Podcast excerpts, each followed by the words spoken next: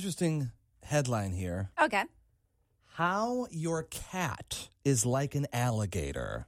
They both have teeth. Well, this is a weird headline. Gator expert explains similarities in personality, how to survive an attack. Ooh. An- Okay. An, attack from a gator or attack from a cat? That's what I'm wondering. Meow. so obviously it's mating season.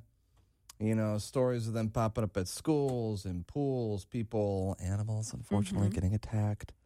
You remember the story of the guy who who thought the gator, little I think it was a little baby gator, who Oh. thought it was a dog. A lost dog that was walking down the road Yeah. until he got closer and then realized it was a gator.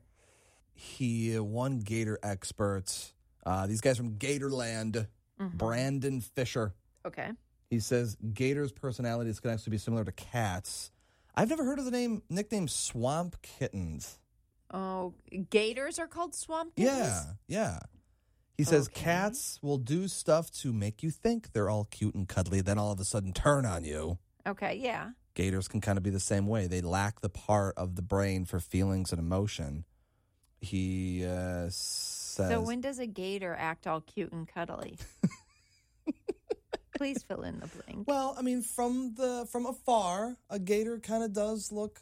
The word I was going to use is is majestic. Yes, I'll give you majestic. Like, oh wow, it's look like, at whoa, that. there's a gator. Thank goodness it's 100 yards, 500 yards away. uh, steps you can take to defend yourself if you do have an unexpected run-in with an alligator. Throw kitten treats at it. Toss it a little toy.